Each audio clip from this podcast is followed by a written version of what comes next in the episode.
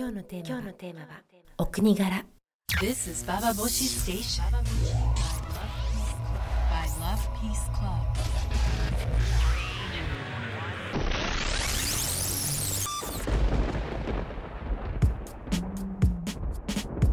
インターネットラジオババボシ北原みのりです。えー、今私はフィンランドのヘルシンキというところに、まあ、首都ですね、来ています。でこの前にあの、まあ、ベルリンのセクスポに来て、その後イタリアのローマに行って、最後の、あのー、にフィンランドに来ていて、これから日本に帰るとこなんですけれども、まあ、じゅういちにちかんの旅、ヨーロッパ、なんかあっという間ではあったんですけども、非常にいろんなことを考えさせられるような旅でした。一番考えさせられたのは、国民性ってなんだろうというそのことでしたね。さんかこく旅してきて、まあ、同じヨーロッパなのに、まあ、ドイツちょっと上の方ですけど、ドイツ、ローマ、まあ、だいぶ下の方ですよね。まあ暖かくて、で気候も全然違うし、そして北欧のロシアに近いフィンランドヘルシンキという場所にいて、もうね、あまりにも違いすぎるこの雰囲気、そんなこんな地続きなのに何がこんなに違うんだろうってことをちょっと考えさせられるような気持ちになっています。ということで、あのまだあのフィンランドに来てふつかめで、まあ、ふつかかんしかフィンランドはいないんですけれども、その前にいたローマ、ドイツのことを思い出しながら、国民性って何、そんなことを考えていきたいと思います。インターネットラジオババボシ、今日も最後まで聞いてください。 This is Baba Boshi Station by Love Peace Club。 インターネットラジオババボシ、今日のテーマは国民性。まあね、国民性と言われると、ほらやっぱ日本人っていう風にくくられると、いや日本人だっていろんな人いますからとかさ、 A 型もいますし B 型もいますし、千葉県民もいれば群馬県民もいますし、北海道人と沖縄人といったら全然違いますしっていうふうに言いたくもなるんですけれども、でもやっぱり一歩日本の外を出ると、あの自分がつくづく日本人であるなということを実感させられるような場面っていうのがやっぱりあるんですよね。例えばあの例えばなんですけれども、私イタリアに行った時に、イタリアのあのお金を交換するとき、ユーロから日本にに、まあ、ちょっとトラブルがあったんですよ。私にとってはトラブルだったんだけども、っていうのはチェンジのとこで、今日のユーロはひゃくよんじゅうえんで書いてあったわけで、その前の日はひゃくごじゅうえんで空港で私はお金変えていて、足りないもんだから、ちょっとひゃくよんじゅうえんだったら変えようかなと思って、あの、まあ、にまんえんあさんまんえんださんまんえんユーロに変えたわけ。そしたらひゃくろくじゅうえん、ひゃくろくじゅうユーロしか来なかったんですよ。で、まあでもその時ね、普通にもらってはいはいってサインしたんだけど、さんまんえん出してひゃくろくじゅうユーロってちょっとおかしくないっていうふうににひゃくメートルぐらい歩いてから気がついたの。だって今日のユーロのあのレートはひゃくよんじゅうえんって書いてあったんだから、単純に計算してもさんまんえん出したらにひゃくユーロは行くんじゃないって計算するんだけども、でももやもやして分かんないからね、あの道端で電卓出して、やっぱりお菓子にひゃくえんいく、にひゃくユーロいくと思って、あの慌てて戻ったんですよ、チェンジのとこに。あのそう、そしたらあのちょっと私が、すいませんちょっとこれ少なすぎない、今日ひゃくよんじゅうえんだったらにひゃくユーロいくんだけどみたいなことを話したら、ちょっと面倒くさそうにイタリア人の男がね、まあ、ちょっと待ってて、他の人詰まってるからって言って、次のアメリカ人だったかな、イギリス人か、ちょっと私には分かんないんですけども、とにかくまあ英語しゃべるあの中年のおっさんが、あのー、いたわけですよ。でそのおっさんはなんかいちじかんまえに何かをして、それのクレームをその男にし始めたわけで、あの最初その男は、いやいやそんなことはもう受け付けられないみたいなことを言ってんだけれども、そのおじさんが何の文句を言ってるのかわからなかったんだけども、とにかくすごい剣幕で、あの中年のおじさんがイタリア人に怒ってるわけよ。うわーって言って、なんかそれもね、あの感情的に怒るっていうよりも、上から上のものが下のもとにものに叱りつけるっていうような口調で、あのとても威圧的にあの怒ってて、最終的にはイタリア人男は、あのできないって言ってたことも覆してなんかお金を出してそのおじさんに返してたわけで、私は私と同じでもしかしたらなんか間違えてるってことでこのおじさんは文句を言ってるんではないかと。で私はなんかそれまではさちょっと間違えてませんか、あのちょっと確認していただけますか、もしでもこのレートは間違ってないんだったら私ここで交換したくない交換したくなかったんでなんか変えられませんかとか、まあ、とにかく交渉しようと思ったわけよ。で交渉するのであの丁寧ににこやかに笑いながらしようと思ってた自分に気がついたわけよ。で一方でそのさあの英語をしゃべる中年のおじさんはまあなんかイギリス人なのかなって感じだったんですけど、とにかく威圧的に大きな声でもうガンとして自分の主張を覆さなかったわけ。ノーって言おうがいやいやいやって感じで、でそっかこういうふうにやっぱやんなきゃダメだよねと思って私もね頑張ってあのおかしいおかしいではないかと。そしたらそのイタリア人の人にはいやうちは手数料 にじゅっパーセント だからっていうわけで にじゅっパーセント っていうとよんじゅうユーロが手数料で取られてるわけですよ。まあだいたい約よんじゅうユーロってことは日本円にしても単純にななせんえんぐらいろくせんえんぐらいななせんえんぐらいか、まあ手数料としてさんまんえんお金買えるのにななせんえんの手数料を買え渡してお金もらうなんてあんまりにもおかしいし、そんな にじゅっパーセント なんてどこに書いてあるのって聞いたらすっごい小さなあの電光掲示板の下の方に ゼロてんいちきゅうきゅう っていう数字が書いてあったんだよね。でそれはあの手数料っていうふうに、まあ、認識できるような大きさじゃないわけ私には。だからこれはおかしいでしょと。とにかくもう数分前の出来事なんだから私ここでチェンジしたくないから私のさんまんえん返してよっていうふうに言ったらもう全然相手にされなくて、でいやいやあなたはあなたはできるでしょ返しなさいよって言って、でもねもう、もう全くあのお話にならないっていう感じだったんですよ。で私こんな高い手数料の国って知らなかったから、まあ、聞けばそういうとこもあるらしいんですけども、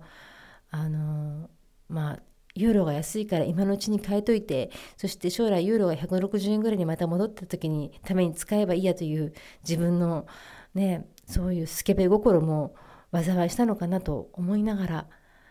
そうでもねそういう時にあの本気で怒りきれないというか上から物を言いきれないというかどっかでにっこり笑ってとかもしくはちょっとこう交渉っていうのよりもお願いをしている自分っていうのはあの、まあ、これを日本人というと怒る人もいると思うんですけども、でもなんかその交渉をきちんとしなくても誰かが何とかしてくれるとか世の中の物事がうまくあの機能的に機能的というかななんて言ったらいいんだろう、でもあの身構えなくても、まあ、なんとなくあのなるんじゃないかみたいなそういう社会に私いてこういうことに慣れてないなっていうような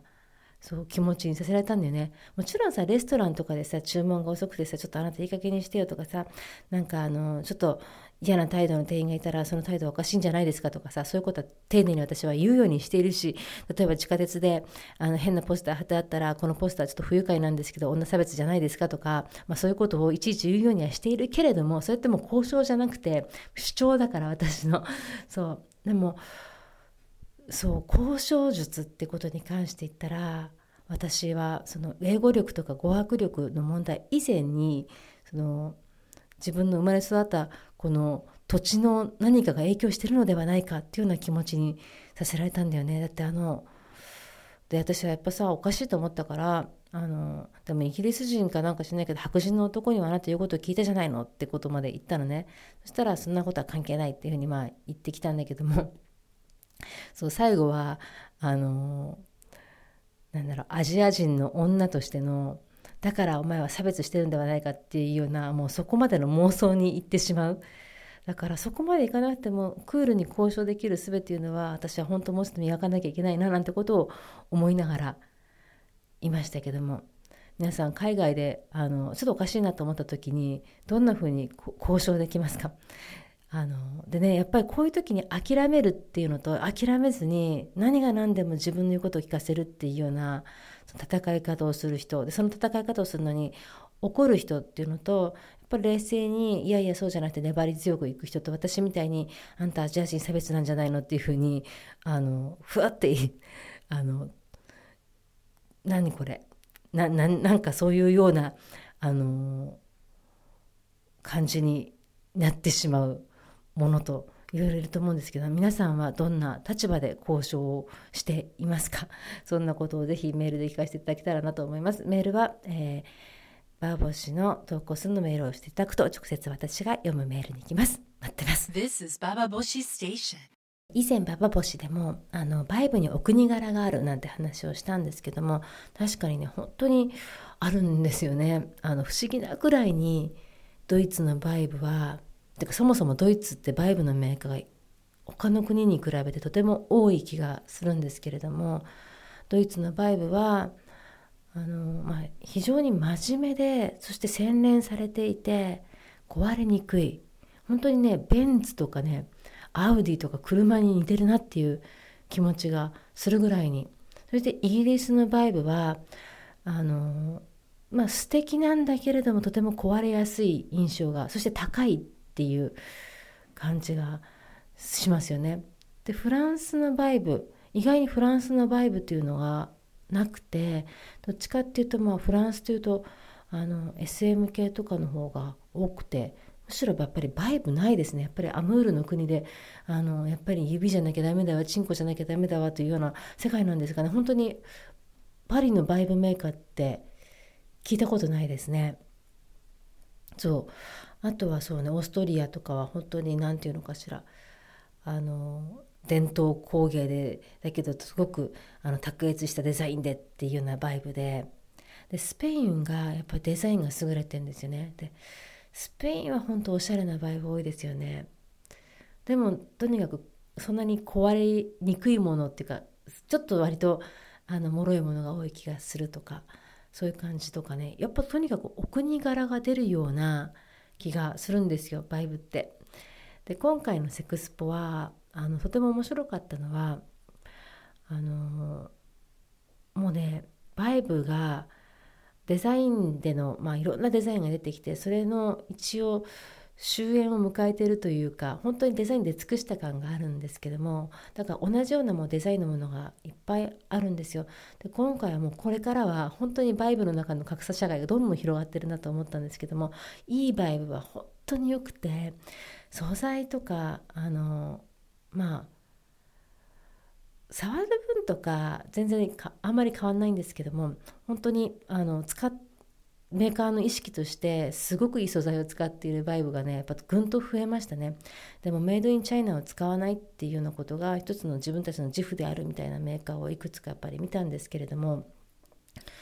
そうあの本当に普通 の, あの洋服とか車とかあのコンピューターとか、そういうような感じでセックス産業がヨーロッパの社会にあるのかなというような気持ちにさせられるような、そういうような楽しいセクスポでした。もう私もあのいろんな国の人と会ってバイブについて普通に話をしているっていうことが、なんかとてもねあの毎回毎回思うんだけども、なんかすごくユニークな業界に私いて、とても楽しい仕事をしてるなっていうような気持ちになりましたね。で今回いっぱいたくさんあのいっぱいたくさん一緒ねたくさん新しいバイブを仕入れてきたので、あのじゅういちがつの後半あたりに皆さん、まあ、Love Peace Clubの ディーエム 希望してくださっている方には、新しい商品のカタログとか新しいバイブの、まあ、情報をどんどんアップデートしていきたいなと思うので、ぜひぜひ見てくださいっていう感じです。そうでも、まあ、まあお国柄なんですけれども、本当ねそのバイブの国柄あるんですけど、私やっぱね女の人のお国柄ってもちろんあるんだけども、やっぱ男については特にあのイタリアから今フィンランドに来てるっていうせいもあるんですけども、ここまでなんていうのかしら、やっぱ男の人が違うっていうことがあの国の空気に影響を与えるっていうのことってあるのかなっていうような気持ちに今させられてるんだよね。でイタリアの、まあ、男の人一言には言えないですけども、全然いろんな人がいるんだけども、でもやっぱ全体でふわって見た時にあのなんていうんだろう、声の大きさとか、その表現の仕方とか、なんていうの、男のかさばり具合って言ったら失礼なんだけど、まあそのかさばり具合が全然違うんですよね。でイタリアってあの、まあ、観光客がとても多いことと、まあ、ローマ特に観光客がすごく多いことで、ものすごくまあスリとかそういうことに気をつけろってあの、まあ、いろんなとこで言われるわけですよ。電車の中だったら子連れ泥棒がいるとか、あの偽警察官にのふりをしてあのお財布見せろとか言ってくる人たちがいるから注意してくださいとか、おばあさんのふりをした、まあ、男がね物乞いしてくるとか、まあ、そんないろんな情報があって、常になんかカバンを前に抱きかかえるようにして持って緊張して車乗って、しかもタクシーメーターがついていてもあのぼったくるから、例えばもうタクシーで空港から、まあ、市内まで行くときにだいたいメーターつくとよんじゅうごユーロぐらいなんだけども、普通にななじゅうユーロくださいとか言って、えメーターよんじゅうごなんですけどって言っても、いやななじゅうユーロだから、えなんでって言ってもななじゅうユーロだからなんとかなんとかなんとかとか言って、そのいきなり英語がわからないイタリア人になってバーって大きな声でまくし立てたりとか、そういうあの感じであのもう勢いで押されまくるっていうような体験をイタリアで何度かしていると、なんかこの国が少子化なのはすごくわかる気がするとか、ものすごく偏見な気持ちでさ考えたくなるわけよ。でその後にフィンランドに来ると、フィンランドの男の子が、まあ、タクシーの運転手なんだけども、あのフィンランドの国っていうのはあのせんきゅうひゃくなんねんにロシアから独立して、その時非常にね国民はとても喜んで、僕たちの歴史ってはその時から始まったと思ってるんだみたいな話をするんですよ。それをさあたかも彼は見てきたかのように話すから、失礼ですけどおいくつなんですかって聞いたら、まださんじゅうだいだからその革命というか独立は見てないよねって言ったら、いやでももうこれはねおじいさんから何度も何度も聞かされた話だから、まるで僕は見たように思ってるし、とてもこの国が大好きで、フィンランドより勝る国と思って、まあ、今まで僕はいろんなヨーロッパを旅したけども、あのフィンランドよりヘルシンキよりもいいと思ってる都市はいっこしかない、ロンドンしかないっていうようなことを、まあ、延々と話をしている感じが全然押し付けがましくなく、そしてあのまあなんていうのかな、優しいんだよね。であのピュアに自分の国ってとっても素敵なんだって、あのタクシーのお金払う時もクレジットカードでも払えますよ、キャッシュでも大丈夫ですよっていうのは、そのクレジットカードでタクシーでお金払えるってことをすごくあの誇らしげに言ったわけで、いやじゃあ、 あのキャッシュで、でレシートくださいって言ったら、レシートもちろん出しますよ、レシートはオートマチックに出てくる、フィンランドはなんと言ったってあのね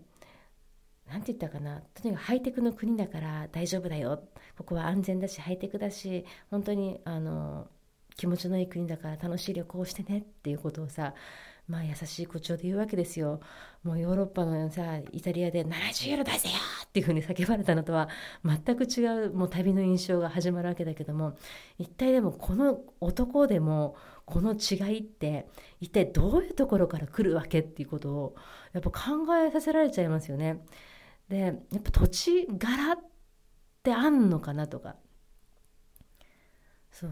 何が人をこういうふうに規定するのかなっていうことを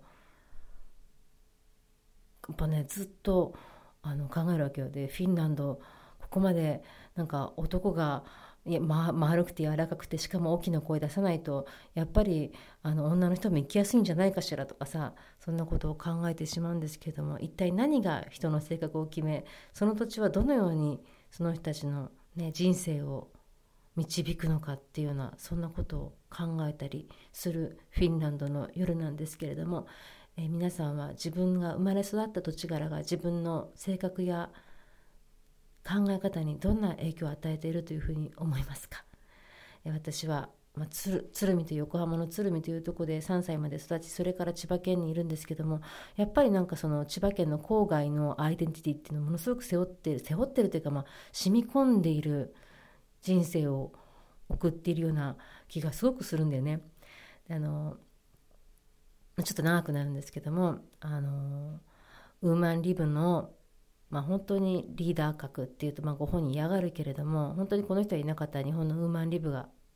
また違った形になっただろうなと思うほどの影響力を与えた田中道さんという方はね、田中道さんは東京の本郷というところで生まれて、なんかチャキチャキのまあ商売人の子供っていう感じなんですよ。で、田中道さんに私言われたのは、北原さん普通ねって、そう育ちが普通ねみたいな感じのこと言われたんだよね。で、本当に普通なんですよ。そうなんですよ、本当に普通の郊外で、本当に普通の何にもない歴史もない新興住宅地で、父親はサラリーマン、まあ教師だけどまあサラリーマンみたいなもんで普通なんですよって、この普通っていうところがすごく私の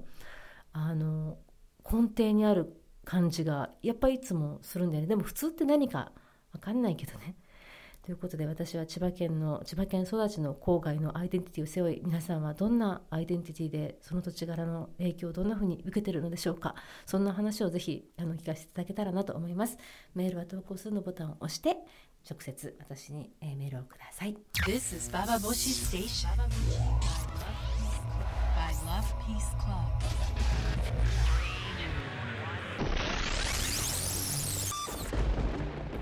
インターネットラジオババボシ、今日も最後まで聞いてくださってありがとうございました。えー、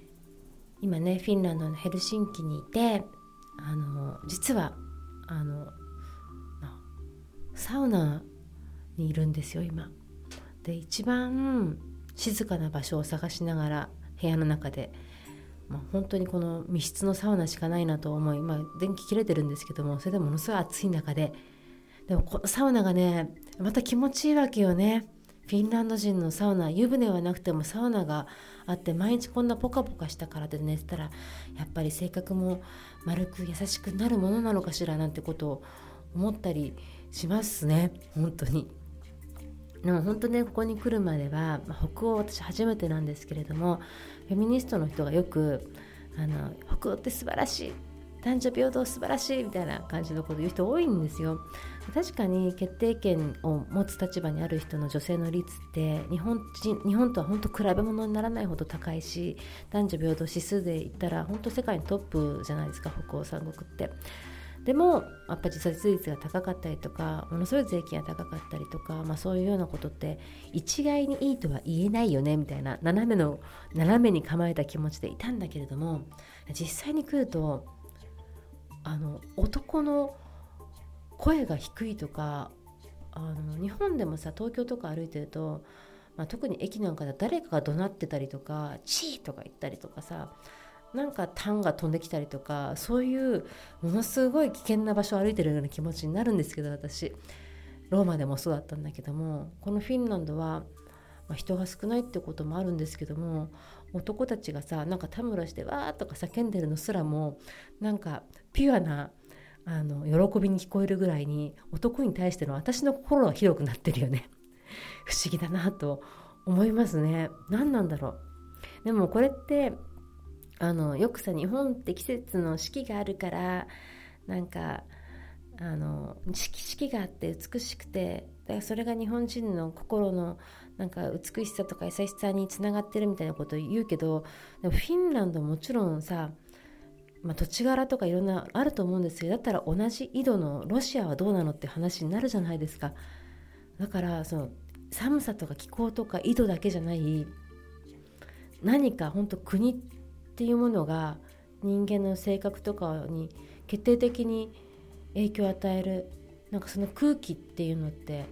どういうふうに生まれて作られていくんだろうなってことをちょっと考えさせられるような旅でした。ローマ面白かったけども、あのじゃ男たちの男たちの凄まじさに戻る勇気はあといちねんぐらいすればちょっとエネルギー貯めないと無理だわと思うけど、フィンランドはまたすぐ来たいっていうような気持ちになりますものね。そうということで、皆さんはお国柄土地柄どんな風に自分の内側にそれは染み込んでいると思いますか。